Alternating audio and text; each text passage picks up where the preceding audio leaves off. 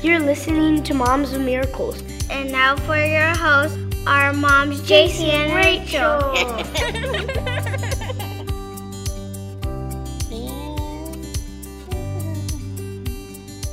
yes, we're live. All right. Hi. Hi, Moms of Miracles. Welcome. We have again, we have for the second week in a row, we're so blessed to have Pastor John S. Torell with, and he has his banner, the European American Evangelistic Crusades Church. Welcome, Pastor John. Thank you very much. Praise the Lord. Oh, it's a blessing to have you on. We have our books this week, you guys, and Pastor John is going to be uh, continuing to teach us from the God of the Old Testament. Did you want to bless us in prayer, sir, before we get started? Yes. Yes.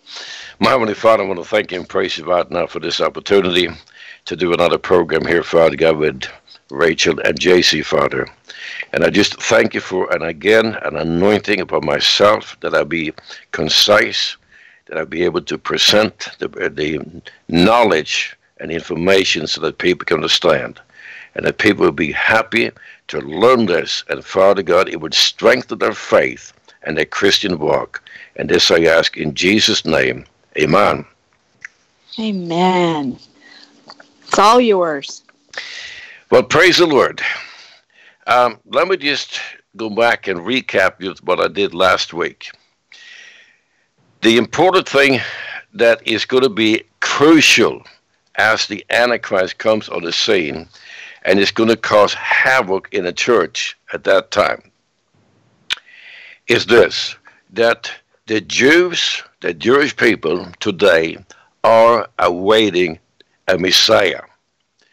But the definition of their Messiah is a man anointed by God.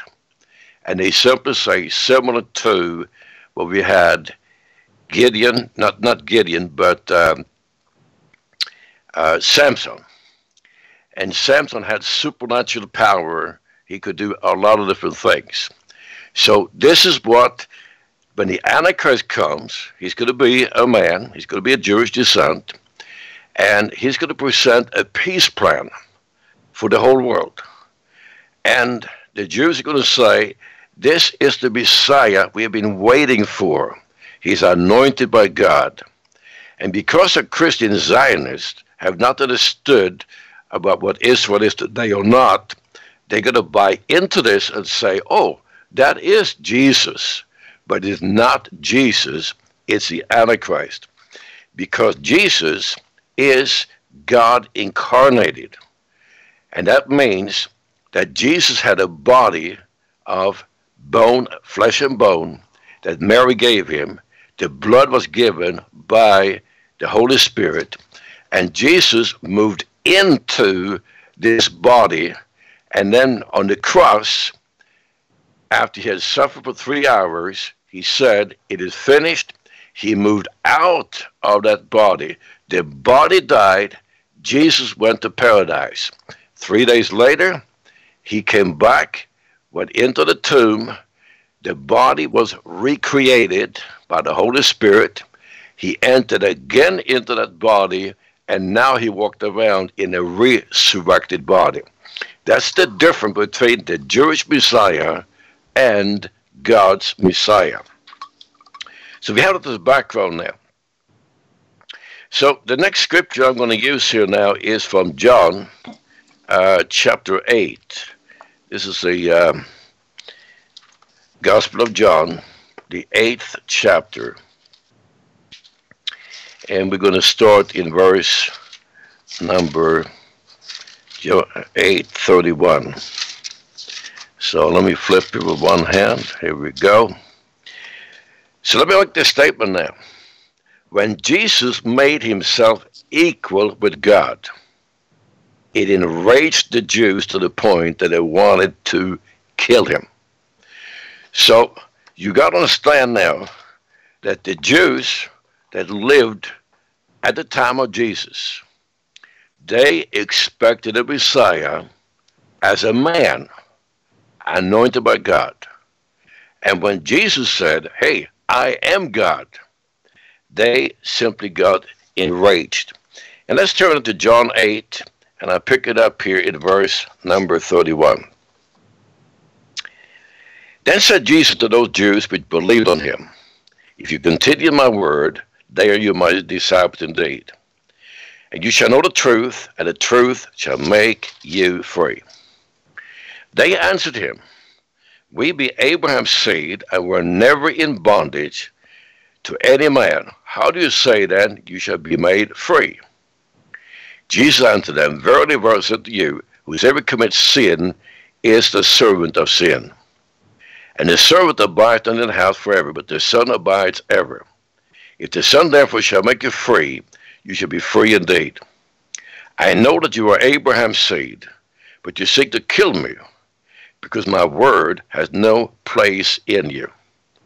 Notice now that Jesus said, I know that you are Abraham's seed, you are physical descendants, but you try to kill me, because my word has no place in you.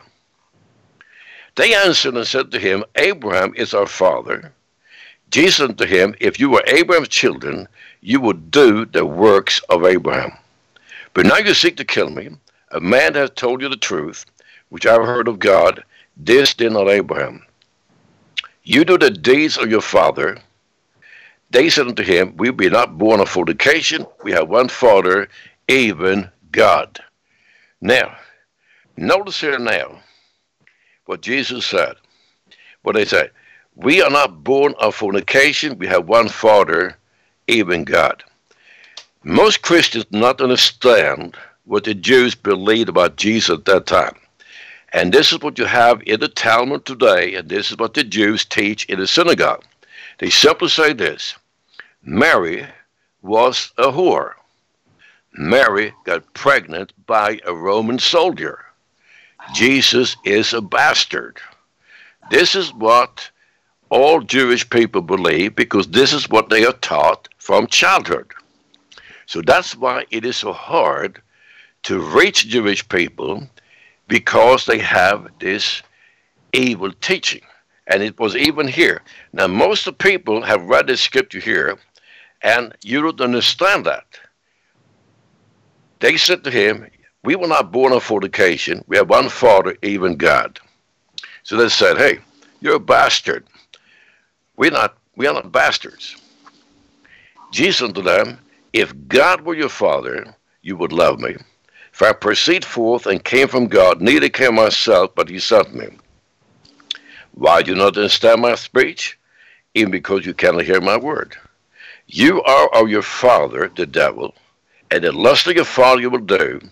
He was a murderer from the beginning, abode in truth, because there's no truth in him. When he speaks a lie, he speaks of his own, for he is a liar and the father of it. So, any person who is not born again is in the kingdom of Satan. So when you have a baby born, by default, that baby is now sentenced to the lake of fire. This is called the law of death that was given to Adam before he sinned. So you, it doesn't matter if you're Jewish or if you're any other nationality, every baby is born in sin, Adamic sin nature, sentenced to the lake of fire. What do you have to do to go to lake of fire, go to hell? The answer is nothing. What do you have to do if you want to go to heaven? You have to be born again. And this is why Jesus said in John chapter 3, you must be born again. And Nicodemus could not understand that. All right. And then in verse number 45, and because I tell you the truth, you believe me not. Which of you convinced me of sin, and I say the truth? Why do you not believe me? He that is of God hears God's words. You therefore hear them not because you are not of God.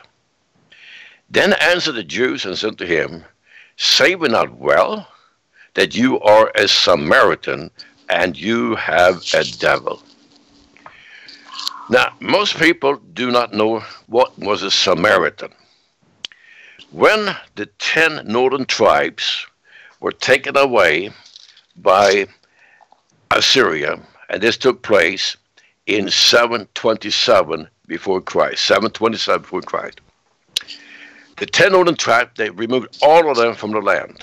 They settled them in different parts in Assyria, and they brought in other people into the land of Israel.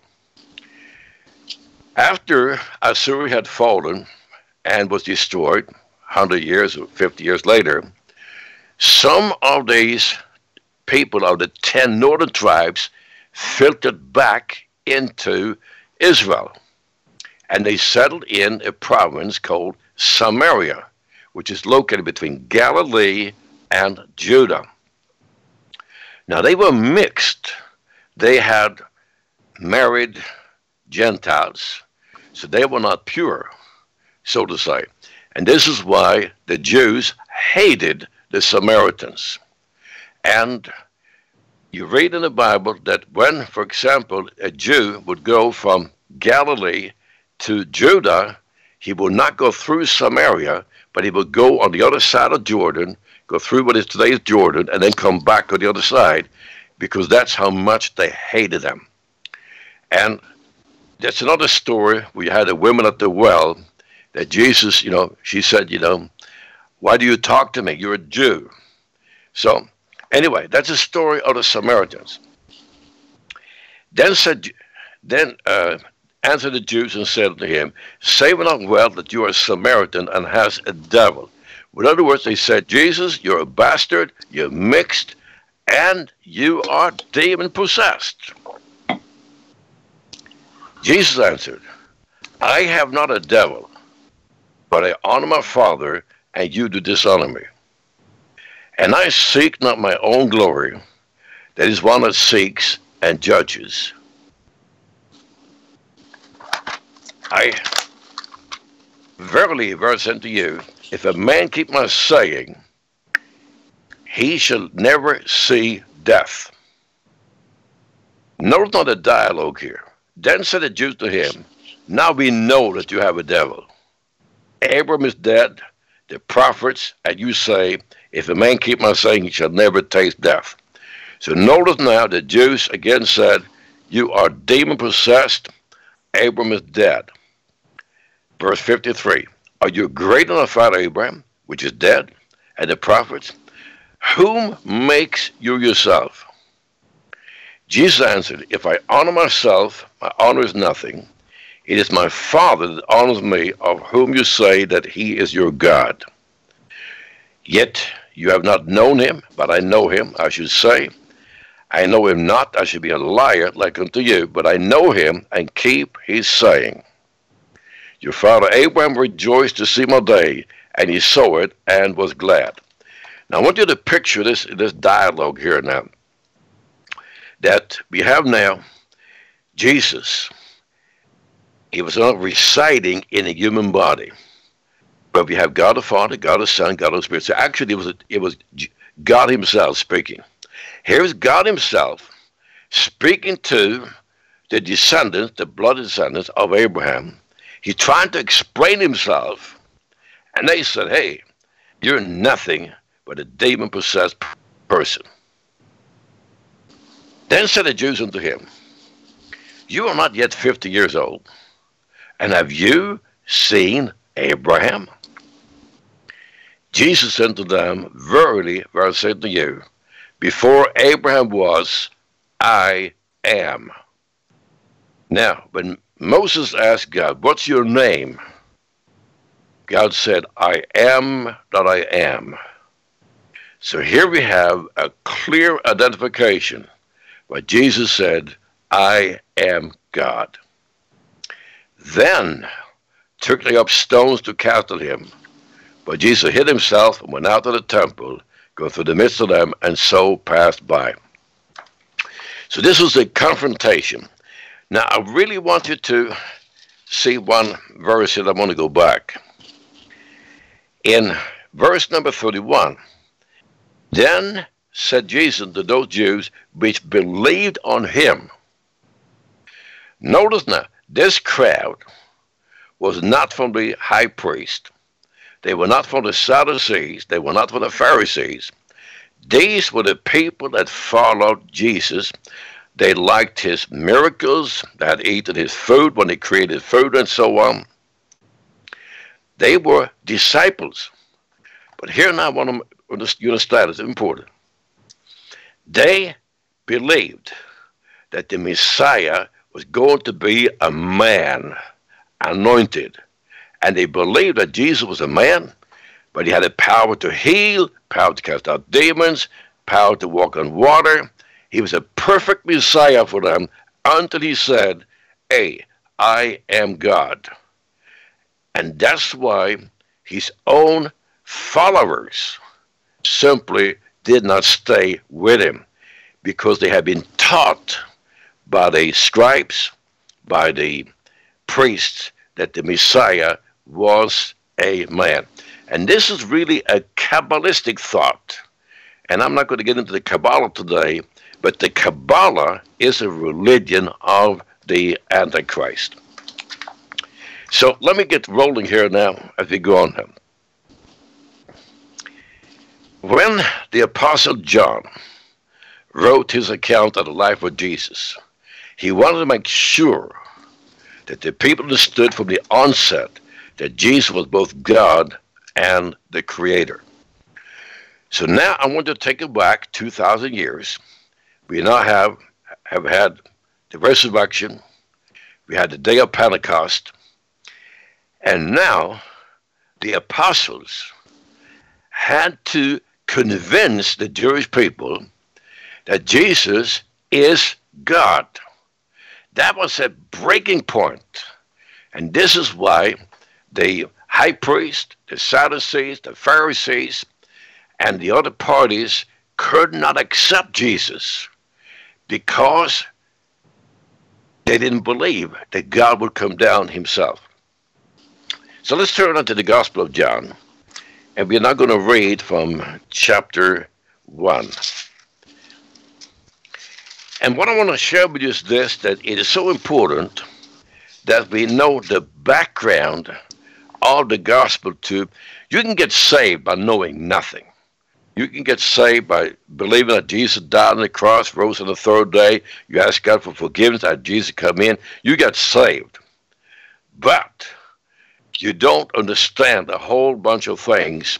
And so that's why we have a lot of ignorant Christians going around with all kind of stupid theology, not understanding that the Bible is from a perspective of Israel. It is not American culture. So let's go now to the Gospel of John, chapter 1. So this is how John begins. In the beginning was a word. The word was with God, and the word was God. Now the word here in Greek is logos, and you probably heard about logos. The same was in the beginning with God. All things were made by him, and without him was not made anything that was made. In him was life, and the life was the light of man. Now, in verse 14, John identifies who the Word is. And the Word was made flesh. Notice now, flesh. Jesus coming down in flesh, dwelt among us, and you beheld his glory, the glory as of the only begotten Father, full of grace and truth. So, who is the Word? The Word is Jesus. Now we go back to verse 1, and we simply put in, now we take out the Word and put in Jesus to make it more clear. In the beginning was Jesus, and Jesus was with God and Jesus was God. The same was in the beginning with God. Jesus was in the beginning with God. All things were made by Jesus, and without Jesus was not anything made that was made. In Jesus was life, and the life was the light of men. So not only was Jesus God, but he is also the creator. And I want now to turn to 1 Corinthians 8 6. So we're going now to 1 Corinthians uh, chapter 8 and verse number 6. And we read this. But to us there is but one God, the Father, of whom all of whom are all things and with him, and one Lord Jesus Christ, by whom are all things and we by him. So Jesus is God. So we have God the Father, God the Son, God the Holy Spirit. Let me now give you a little bonus scripture which is not in my book. If you go back now to Genesis chapter 1, and we read from verse number 26. And God said, Let us make man in our image, after our likeness. Let them have dominion over the fish of the sea, over the fowl of the air, over the cattle, over all the earth, and over creeping thing that creep on the earth. So God created man in his own image. In the image of God created him, male and female created he them. First of all, now, God said, Let us make. Who is God talking to? This was before the creation of angels. So we know it was God the Father, God the Son, God the Holy Spirit. The Hebrew word for God in Genesis is Elohim, E L O H I M, which means gods. And so if you ask a Jew to understand Genesis, no, I don't understand Genesis. Because they say God is one. And God is one, but He's also three. Let me again re- explain that to you this time. I am triune. You're watching my car, my vehicle, my body. Inside my body is my soul and my spirit.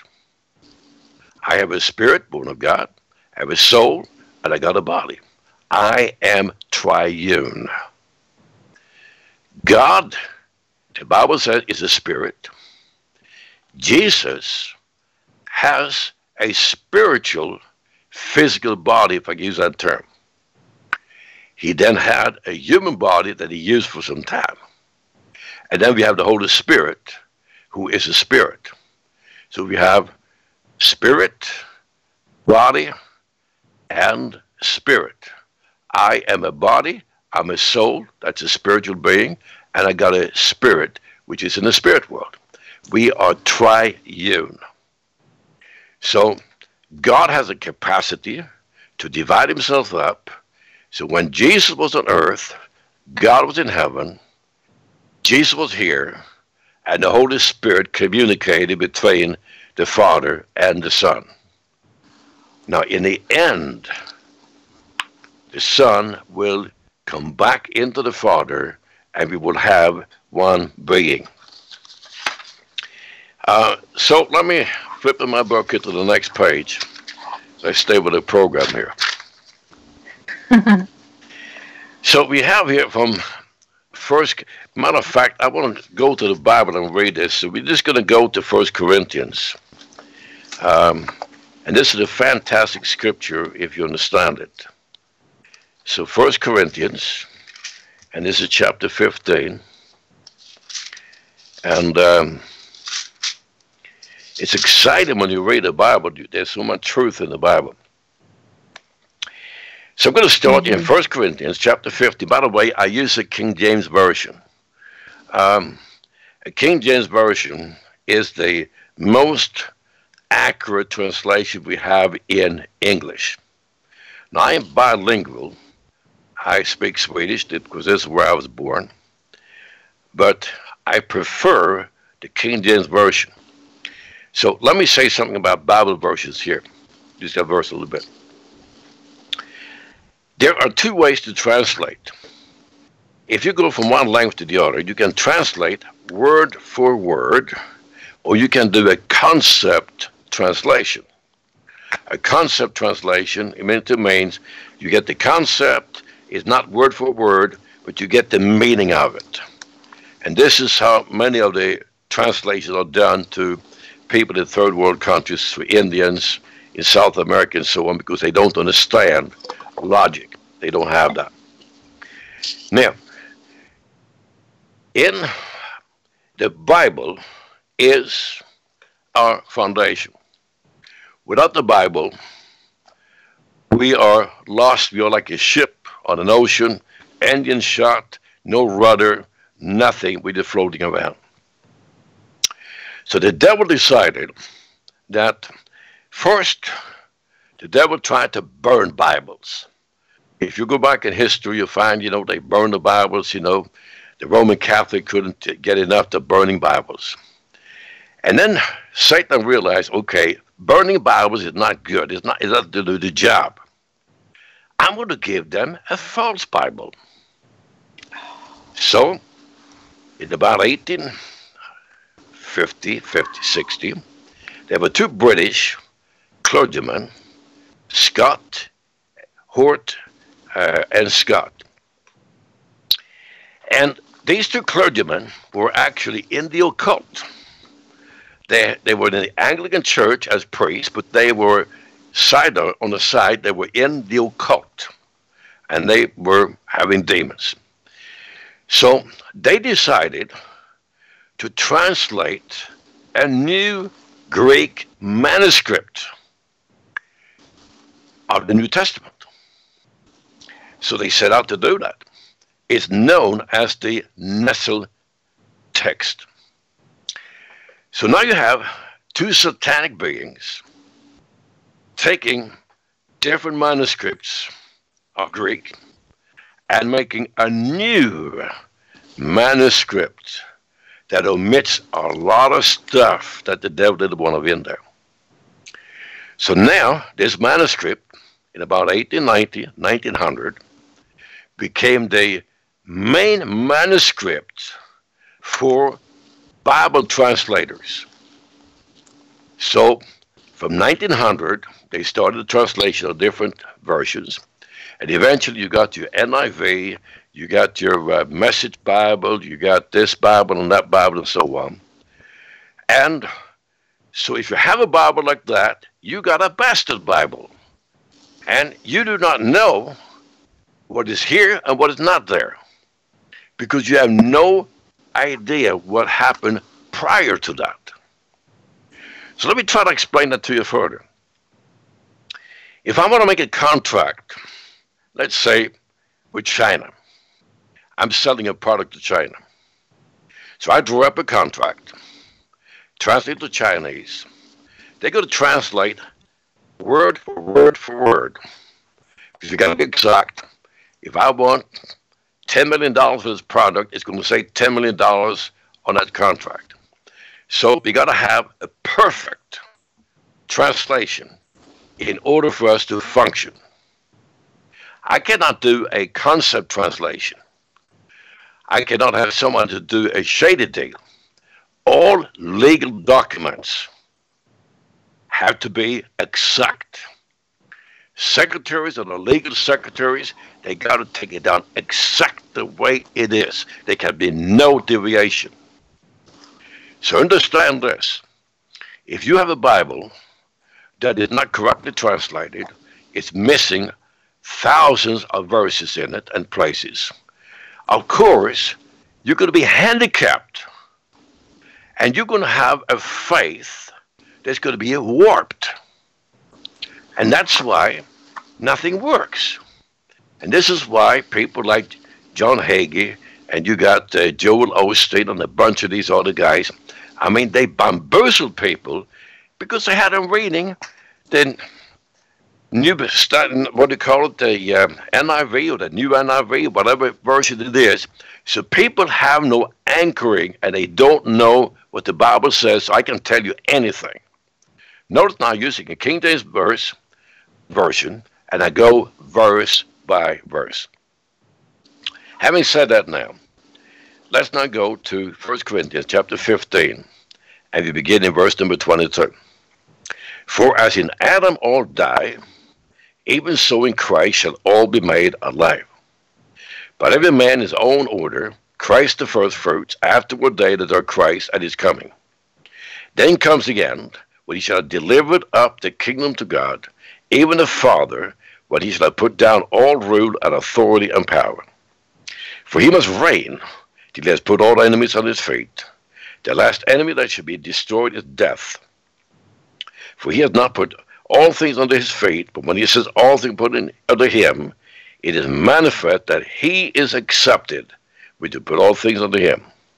And when all things shall be subdued to him, then shall the son of then shall the Son also himself be subject to him, that put all things into him, that God may be all in all. I'm going to go back now, and instead of he, I'm going to put in God, I'm going to put in Jesus. And that will read stronger. I'm not changing anything. I'm just taking out the pronoun and putting a name in. Here we go. For as in Adam all die, even so in Christ shall all be made alive. But every man his own order, Christ the first firstfruits, afterward they are Christ that is coming. Then comes the end, when Jesus shall have delivered up the kingdom to God, even the Father, when Jesus shall have put down all rule and authority and power. For Jesus must reign till Jesus put all enemies under his feet. The last enemy shall be destroyed is death. For God has put all things under Jesus' feet. But when God said all things are put under Jesus, it is manifested that God is accepted, which did put all things under Jesus. And when all things shall be subdued unto Jesus, then shall the Son also himself be subject unto God, that put all things under Jesus, that God may be all in all. This is the most clear teaching we have on the relationship between Jesus and the Father. I'm going to deviate a little bit here and turn to Revelation. And uh, we're going to go to chapter 19 chapter 19.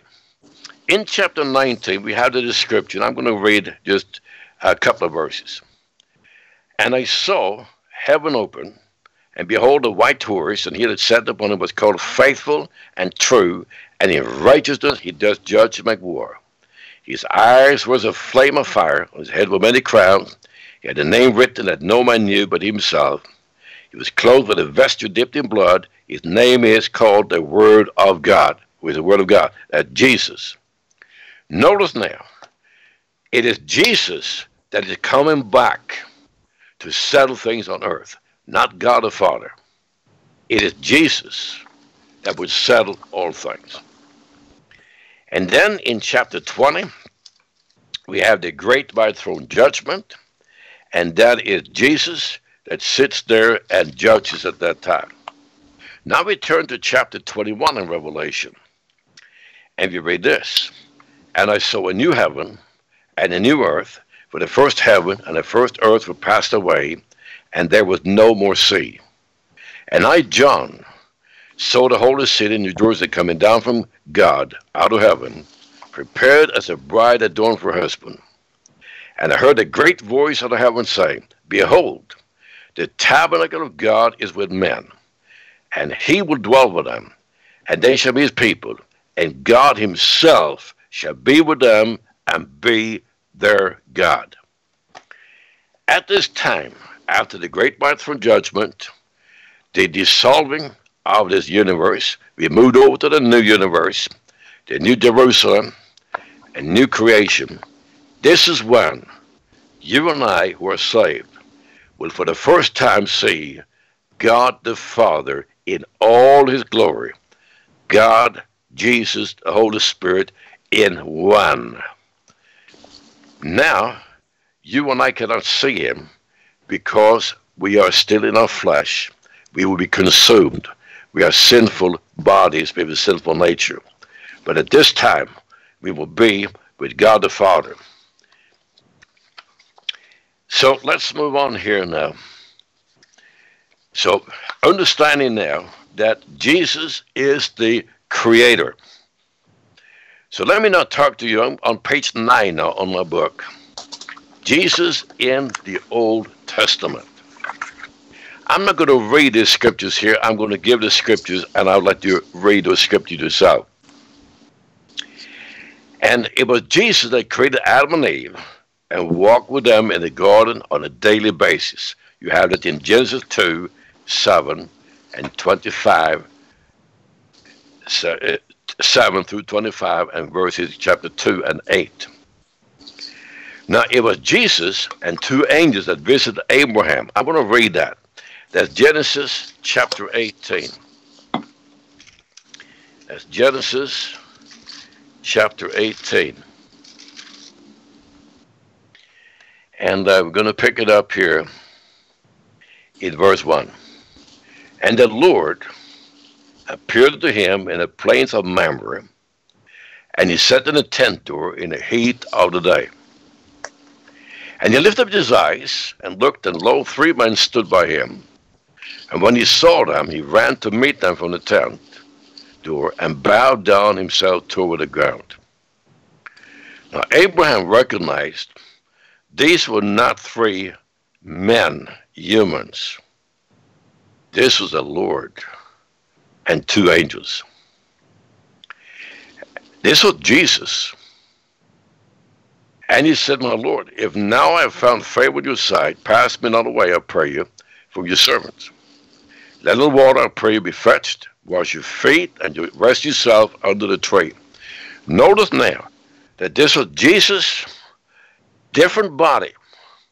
This, what I told you about earlier today in the program, he had a spiritual, physical body that he could use traveling to the planet Earth being in heaven, do whatever he did.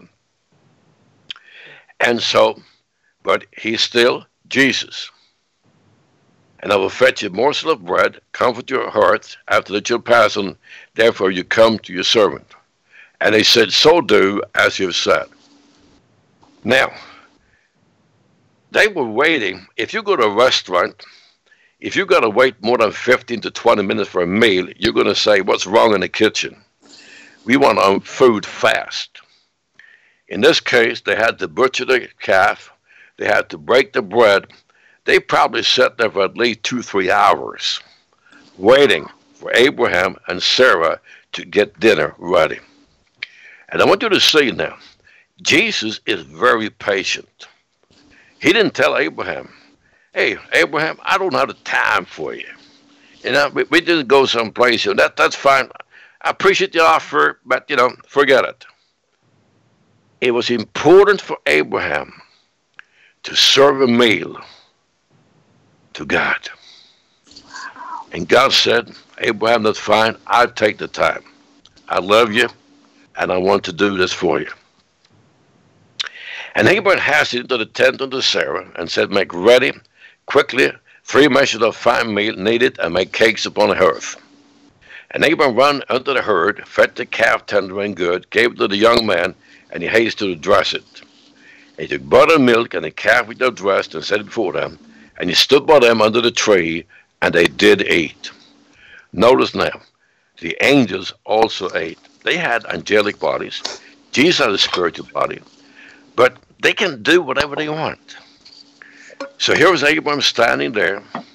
They are eating that food enjoying the food, talking to him, fellowship with him, and Abraham is feeling great.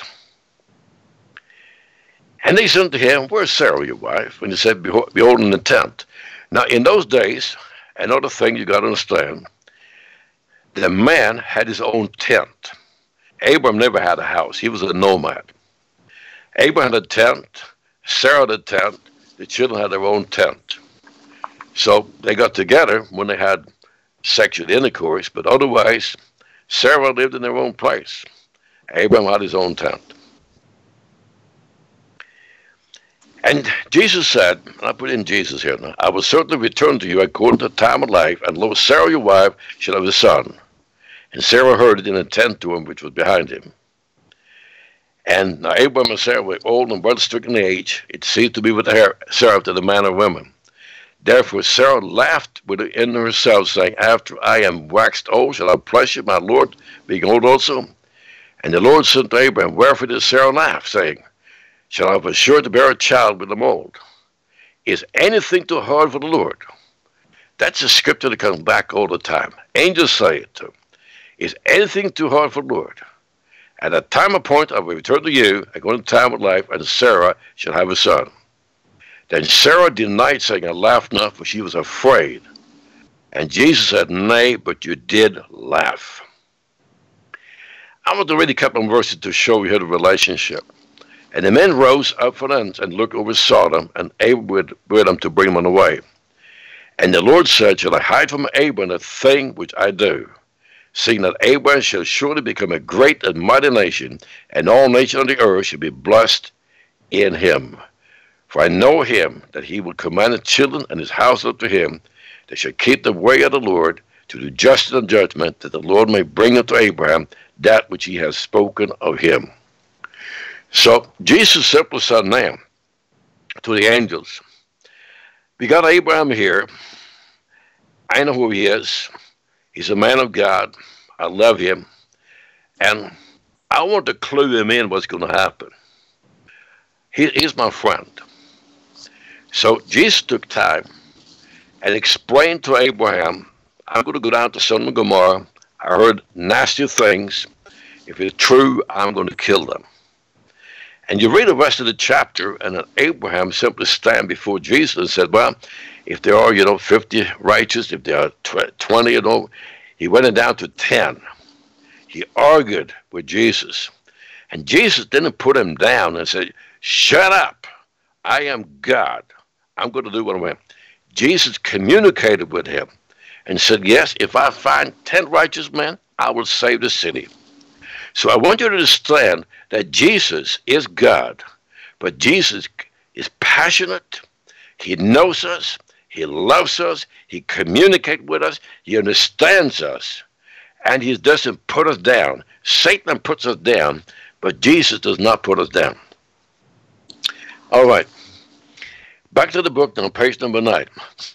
So it was Jesus that wrestled with Jacob. And you have it in Genesis 32, verses 24 to 32. It was Jesus that spoke to Moses from the burning bush, Exodus 3, 1 through 6. It was Jesus who led the children of Israel for 40 years. And I want to go to 1 Corinthians 10. Uh, 1 Corinthians chapter 10. And uh, it's a tremendous, these are tremendous verses to give us insight. So you should look them up. I don't have time uh, we just about used uh, 40 minutes already. So First Corinthians chapter 10. Uh, I know in Second Corinthians that doesn't work. So get to the right chapter. First Corinthians chapter 10, verse 1. Moreover, brethren, I will not you should be ignorant how that all our fathers were under the cloud, all passed through the sea, and were all baptized unto Moses the cloud of the sea, and did all eat the same spiritual meat, and did all drink the same spiritual drink. For they drank of that spiritual rock that followed them, and that rock was Christ. Here we have a definite definition. Jesus was the one that was with Moses. So Jesus simply is the one that is in the entire Old Testament. And so now I want to go to Joshua 5. That's a beautiful scripture. Uh, Joshua chapter 5. Uh, people that are in my church, uh, or they are cyber members, they know the Bible because I flip back and forth all the time. so we have Joshua chapter 5 and verse number 13. And it came to pass when Joshua was in by Jericho that he lifted up his eyes and looked, and behold, there stood a man over against him with his sword drawn in his hand. And Joshua went to him and said to him, Are you for us or for our adversaries? And he said, Nay, but a captain of the host of the Lord, Jesus, as a captain of the host of the Lord, am I not come? And Joshua fell on face to the earth and did worship, and said to him, What says the Lord unto his servant? And the captain of the Lord's host said to him, Joshua, loose your shoe from off your foot, for the place where you stand is holy. And Joshua did so. The same commandment to Moses at the burning bush take off your shoes, the place is holy. And in those days, free men had shoes, slaves had no shoes. And so what Jesus did is simply saying this I am your master, you're my servant. Take off your shoes. This is holy ground. So we'll go a few more minutes here. Jesus does not have a birthday. In Hebrews 13:8 we read this, Jesus Christ the same yesterday, today and forever. Now, Satan and the Roman Catholic Church have done a tremendous disservice to God and Jesus and the Holy Ghost. And when you celebrate the birth of Jesus at Christmas time, you are into idolatry, idolatry, and you are living a lie. Because understand this now, Jesus has always existed. He does not have a birthday. His body has a birthday, but Jesus does not.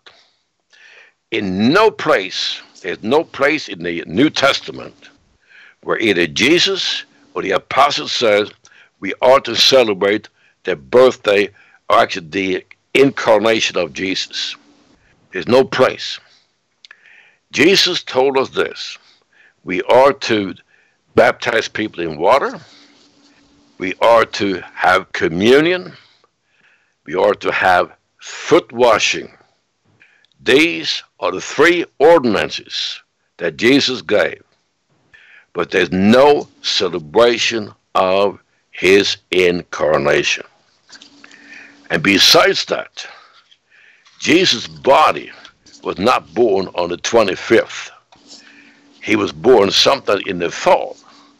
And the way we know that is the way the shepherds had their sheep. Because in the middle of the winter, the sheep are in barns, not out in the open. There's a lot of things. Now, I have a book that I wrote.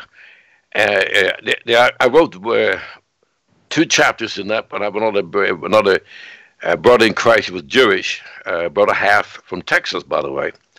And uh, he's with the Lord now, but he wrote another chapter. I have a book called The Truth About Christmas. And that's a book that everyone should have. The Truth About Christmas. I also talk about Easter in it, and uh, also about uh, uh, the pagan holidays of um, Easter, and then we have Halloween, and we have, of course, so, not Halloween, and then we have uh, uh, the uh, holiday where we have, man, I just fell off my head right now. Mm-hmm. But, but, Valentine's Day. Oh, yeah. And then you've got St. Patrick's Day. These are old heathen things. So let me repeat now, I'm on page number 10 in my book here. Jesus was incarnated into the physical body that Mary gave birth into Bethlehem. Bethlehem. She furnished the egg, which produced a body of flesh and bones, and the Holy Spirit supplied the sinless blood, which he impregnated her. Neither Jesus nor the apostle ever stated the incarnation should be celebrated. To celebrate the birthday of Jesus is to perpetuate the false teaching that had its roots in Babylon thousand years before with Nimrod, Semiramis, and Tammuz. And actually, December 25th is the birthday of Tammuz, the son of Semiramis and Nimrod, that they never could eradicate. So let me stop right here. Um, I don't want to make hash out of this, so I'll, maybe I'll come back another time and, and, finish up the book here. So I will take questions. Uh, uh, JC, if you have people have questions or comments, if you got a question. Yeah. So I think there's just a lot of uh, people's minds being blown because of uh, just the false teachings that just the not understanding. Um, you know, even Rachel and I, who have been on a journey for the last year, who just to hear your scriptures about Jesus being in the Old Testament. What's interesting is what we come up against is that people, even in, in ministry, preach about Jesus being love, but that they leave out his, his judgment part. And what blew my mind just now is Jesus himself was heading over to Sodom and Gomorrah to destroy it. Yes. You think about the angels and you know that they were sent from God, but Jesus himself, the Jesus that some people are professing loves all people, accepts all people, well, that's not, I mean, w- without mercy, there's judgment. How do you speak to people, Pastor John, how do you love people as a pastor but but because you love them you have to speak to them in truth that jesus does judge we have to repent we're unholy before him i usually tell people this that we have uh, we have laws on this earth for example we could talk about traffic laws now traffic laws were created in order for us to be able to navigate on the streets they were not created uh, to give us a bad time. But red lights, green lights, and so on make the traffic to flow. Uh, we have agreed upon to drive on the same side. Uh, we're not driving whatever we want to do. We cannot drive in the middle of the road. We cannot drive on the left side. We got to do the right side. We got to stop at stop signs and so on. Now, if a person breaks a traffic law, there are consequences. And um, if you cause the death of somebody, if you're drunk and you drive and you hit someone and so on, or you run a stop sign, uh, there are fines. If the crime is worse, then of course you have prison time. And if you cause someone to die, you can even be sentenced to death because uh, they have manslaughter. We can also have premeditated murder. So on this earth, we have law, traffic laws. We also have business laws that govern businesses because if we didn't have business laws, we could not function. And if you break a business law, uh, embezzlement, or you break the law with the vendor, you go to prison or you pay a huge fine. Uh, we have criminal laws, um, and we happen to have those because if we didn't have criminal laws, uh, I could go out if I see a nice car in a parking lot, I could just go to that person and say, "How many keys?" And she said, Why? Well, I like your car. I got a gun. Just get out here I shoot you. I take the car. Now we have criminal laws, so we have protection of property. You break one of these laws, and there's a trial, you, and if you're guilty, you're going to go to prison or you're sentenced to death, whatever. So there are consequences. God has spiritual laws. We break those, and God has said there is a death sentence on um, sodomy was a death sentence. Um, there's a number of different laws that he had, and there were different sentences. And so God simply is a God of love, but also a God of judgment because he's a law abiding God. If you really want to understand what a bad country is, go to Somalia. Somalia, there's chaos. There's no law. You really can't do business there because you can't hold property. If you sell something, uh, they won't pay you. They don't have to pay you. They can shoot you, take your car, whatever they want to do. That's chaos. That's from the devil. So God is a law God, and He's created laws. If you read here in chapter 20 um, of Revelation, uh, verse 11, and I saw a great white throne on him that sat on it, from whose face the earth and heaven fled away. There was found no place for them. And I saw the dead, small and great, stand for God. The books were open, another book was opened, which is the book of life.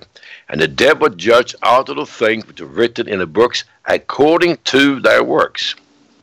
And the sea gave up the dead were in it, death and hell delivered up the dead were in it, and they were judged every man according to their works. Mm. So it is going to be, this is the judgment of the unbelievers, the judgment of the unbelievers. The judgment of the believers will be at the judgment seat of Christ, which we have in 1 Corinthians chapter 1, 3, and chapter 5. And so, if you're a Christian and you are not repenting, you're doing this and that, when you die and your soul goes to heaven, you will go to court. And I want to read that verse first, so that we have. Let's go to 1 Corinthians chapter 5. And uh, um, 1 Corinthians 5, okay. Let me get to 5. Here we go. It's going to be Second Corinthians. I'm sorry. Oh, you're good. Okay, Second Corinthians. Second Corinthians chapter 5. I'm going too fast. Here we go. Verse 10. For we must all appear before the judgment seat of Christ, that everyone may receive things done in his body, according to done, whether it be good or bad. Knowing therefore the terror of the Lord, we persuade men, but we are made manifest unto God, and I trust also manifest in your conscience. Now, I don't have time here to do justice to that. I'm just going to say that at the judgment seat of Christ, if you are at the judgment seat of Christ, you are saved. But if you have unsettled things, unforgiveness, you hurt people, you didn't repent of didn't make restoration, you're going to pay for it here dearly. This is also when you get the rewards. So this is when you, at this place here, you'll be given your position for eternity at that judgment seat of Christ. That's a courthouse. So this is what I tell people: there are consequences. The sad thing is, I wish that if I if I committed sin, I'll be judged immediately. But God simply sometimes wait. He can wait 10, 15 years. And then the judgment falls on earth of sickness or whatever it is. So we should have the fear of the Lord and knowing this that there are eventually final judgments, we also have judgments here on this earth. Wow. Pastor John, that was so eloquently put because that really helps Rachel and I because we get that question a lot, um, especially leaving, being delivered from what we were in. So, uh, another quick question Do you have a study on the chronological order of the Bible? Some of us are asking who who put that together, decided Genesis to Revelation. Do you have teaching on that? Uh oh, he's frozen. In the name of Jesus, restore the signal, Lord. Thank you, Father, that you would restore the signal. Uh oh, Rach, pray. We're having technical difficulties here. Father, we thank you yeah, Father, we thank you that you would restore. We loose angels right now into the heavenlies over Pastor John. We command that signal be restored in the name of Jesus. We plead the blood of Jesus over him, and we speak it, devil. Ooh, an Get your hands too. off of it. I know. Get your hands off of that, devil. That's not your information. We bind and rebuke that. We command that it be uncleaved right now. Oh, we lost him.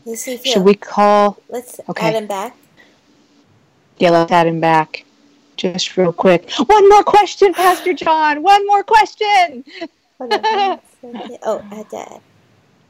Thank you, Lord Jesus. Let's just call him back real quick. Yeah. One more question. We really want to know what the order of the Bible is. We're in suspense. That's right. You guys, talk about mind-blowing information. Talk about talk about uh, being able to witness to your friends and family who always want to know. Well, why? Why would why would a God who loves people blow up a city? Because he's a God of judgment, he's yes. a God of righteousness, he's a law abiding God. That's why. Because you don't just get to drive your car all up on the sidewalk and mow people over and kill people. You don't just get to sleep with whoever you want to and spread disease yes. and mutate genes and be your own God. Yeah. Like he's a God who has rules. Amen. And there's a consequence to sin. And just yes, because there is a consequence. And that's what I kept hearing. And also, don't be so those people who are living in sin. And I'm not saying we don't because no, no, no I'm just saying those who kind of live that lifestyle, like oh, nothing bad has happened to me. Um, he just said God can wait years. Oh my gosh. Well, there goes my whole idea that I only sin like every 18 hours. So my husband thinks it's hilarious. You only sin every 18 hours? I go, well, about every 18 hours, the Holy Spirit is bringing something to me. But then the other day I asked the Lord, Lord, have I sinned today? And he said, doubt. You doubted me. So I repented. Yeah. The next day I said, Lord, did, did I sin today? He goes, you had a pity party. So I had to repent. so I'm going to start asking because I don't want to be judged 15 years because I sinned and I was in my flesh. I yeah. need to I need to ask. Yeah, you're just checking in with Daddy. That's right. Well, it says he's still unavailable. Let me try to message him. Okay. Really. We're going to hang out here for a minute because I know he wouldn't have oh, dropped no. off himself. So He's um, so he's punctual. and he's such a good te- he's such a good teacher. Yeah. And for the rude comments from our YouTube viewers, um, he has has a friend and a brother who was Jewish. So I don't know if you if they heard that. He doesn't. He's not against and opposed to the Jews. There were some really hateful comments just because people don't understand truth and they just shut down. Yeah, like Pastor do. Dean was talking about last week. People just shut down with the truth. That's why they get offensive yeah. and defensive and upset with you because they can't they don't know where to place it because Yeah. it doesn't match their paradigm at the moment so all we can do is pray and and ask the lord and love and you guys are going to be mind blown when rachel and i start teaching on um, his pre-adamic civilization I didn't never like the original touch no the original the original star wars so pastor john was telling us before we got on oh, wait, wait, live that. On, oh good good good Well, thank you, Jesus. us, but. Well, right now, in the name of Jesus, devil, I rebuke you. Let us answer this right now in the name of Jesus Christ. It says he's even still on here. Says, unav- see, I think he's trying to call me while I'm calling him. Hold on. Let's try it Okay, let me. I tried to tell him I was calling him, but let's try it one more time. I'm calling him right now. Hold on. Oh, you are? Oh, let me hang up. I just hit. I just hit a phone by accident. Okay, it says he's unavailable. Lord Jesus, right now, I bind and rebuke in the name of. Okay, you go ahead. He fell off. Father, in the name of Jesus, we come before you, Lord, and we're so grateful for this man of God who is a teacher who loves you and who is committed to telling the truth, Father. We thank you for his years of deliverance ministry. We thank you that he's been a facilitator of heaven on earth through the through through Christ Jesus and the shed blood at Calvary. Father, thank you for the revelation and the wisdom that you've poured into this man. Thank you, Father, for our covering in Pastor Monty. And we just come together as a body of Christ and we we um, give you all praise and all honor, Father, for what you're doing. And devil, we speak to you, we rebuke you, we bind you right now in the name of the Lord Jesus Christ. We loose angels to go to every atmosphere and fight for every Wi Fi signal. May Jesus be glorified today. And we don't, you know, devil, you don't even get to win. You don't even get that much credit. Yeah. God is sovereign over you no matter what happens. Well, I think You it- are a defeated foe. for some reason. So I think maybe his battery died because it's showing him still on. So he might be trying to call from his phone. So JC, Okay. can you, if I give you this number, can you call and Call maybe put it on speaker? Sure. Let's try that. So someone Okay, just, what's- some, I just got a text that says, please call, and I hope this is from them, I'm pretty sure. 530 Okay. 633 Okay. 9457. Okay. So I'm going to go from my phone and put it on speaker, Yeah. correct? Yes, And you're going to stay on here and we're broadcasting live, correct? yes, correct. And then I'm going to merge the call into the Skype. Is No, that no, what we're no. doing? No, no merge. From. Skype. Yep, you're just going to hold the phone up to your speaker so we can hear. That's it. So I'm on my phone. Uh, oh. Okay. Okay, well, then let me try it. Okay, you try. Okay. So I'm on my phone. So- Welcome to live. Rachel said, Hey, do you want to go live? People love live. Don't you guys love live? This is live. Can you hear the ringing? Yeah, I hear it ringing. Hello there, Rachel. Hi, Pastor John. I think we got cut off. I have you on speaker, though. So did Facebook cut us off? No, we're still on live. And it, we kept trying to call you again on Skype, but it shows that you're unavailable.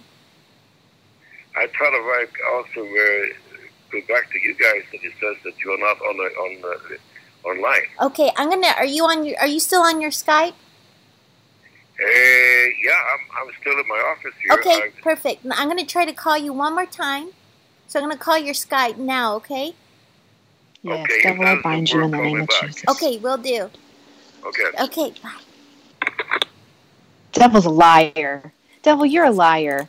I just uncloak this right now in the name of Jesus Christ. We plead the blood of Jesus over it, and we command you lift the veil, Satan, in Jesus' name. Yes. Oh, it's still How- showing him as unavailable. Okay. You know what we're gonna do? We're just gonna. Hmm. Okay. I'm gonna end the call. I'll still technically be on, and I'm gonna add you both back on. So it's Okay. just gonna go dark for a little bit, but that's okay. Signing We're- off. Yes. Signing off. But we're Captain. Call technically me back. okay. So be sure to hang up yours too. I will. Okay. Oh, live.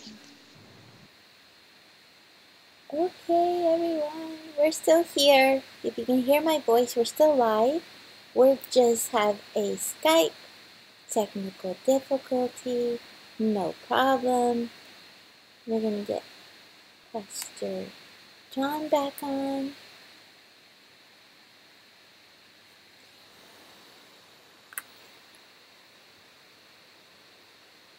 Where is it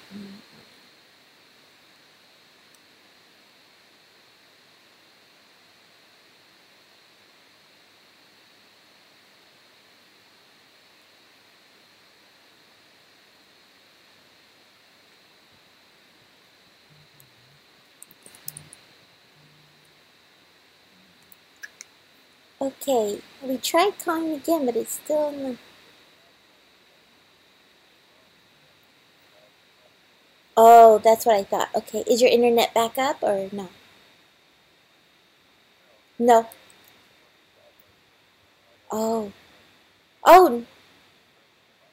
Yeah, no, that's okay. I think if I put your, if you want to just finish up, I can just keep you on speaker and I'll have it through the mic. Is that okay if you want to just finish up the question? Okay, perfect. Let me call JC. We're still on, so we are good.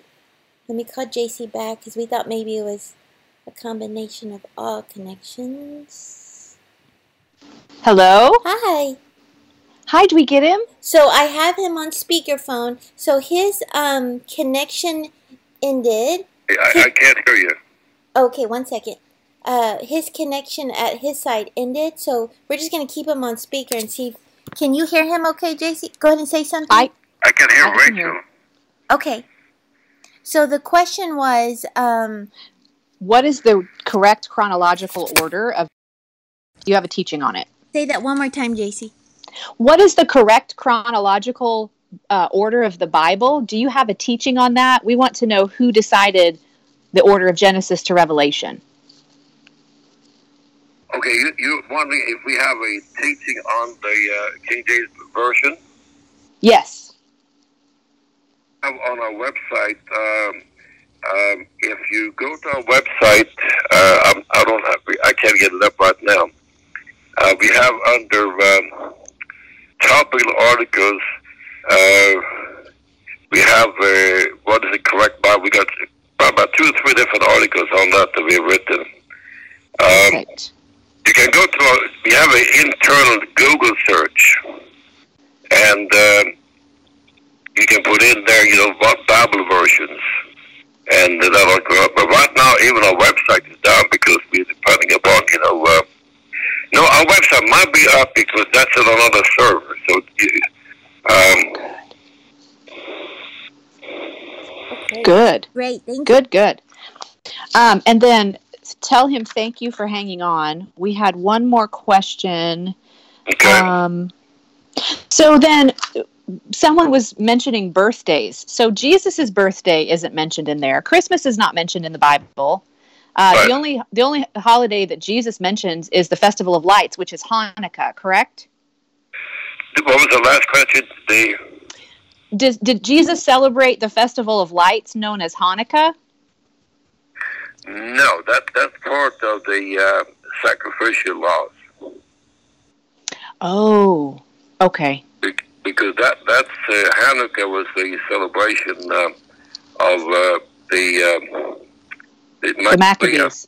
being able to wipe out the, uh, the Romans and, and hold them back for a while. So that, that's Oh. not a, uh, a Christian, and that, that's actually a uh, celebration of the Jews had time to establish Israel in the flesh. Oh wow. Wow. I always thought Hanukkah was what they call the winter, what it, the festival of lights or something in in the book of Wow. John. was be- uh, uh, the Maccabees uh, had taken over, and they had uh, they've been able to take control of the temple around and Jerusalem, and um, uh, so for maybe a year or so they, they were held off, and then the Romans came back with a vengeance and creamed them. Wow. But uh, that's a celebration. Hanukkah is a celebration of the Maccabees able to take control of the temple and part of Judah. Yes.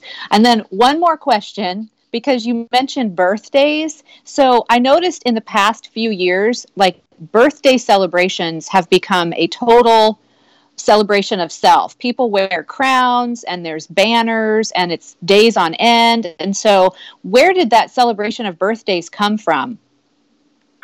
Well, it's probably uh, goes, goes back, you know. Um, um, I really haven't looked into the personal birthday. Um, uh, what I do is, as a Christian, um, I feel this. You know, I am thankful that I was born, and so when I have a birthday, I thank God that He gave me another year on earth, and so on. It depends on how we celebrate. If we can celebrate that it's thankful to God and praising Him for giving us time, or we can go overboard and make it, you know, into, into more of a um, idolatry. Mm, okay. That's a perfect answer. Pastor John, you are such a blessing to the body of Christ. Is there anything uh, that you have coming up that we can help you promote before we end in prayer?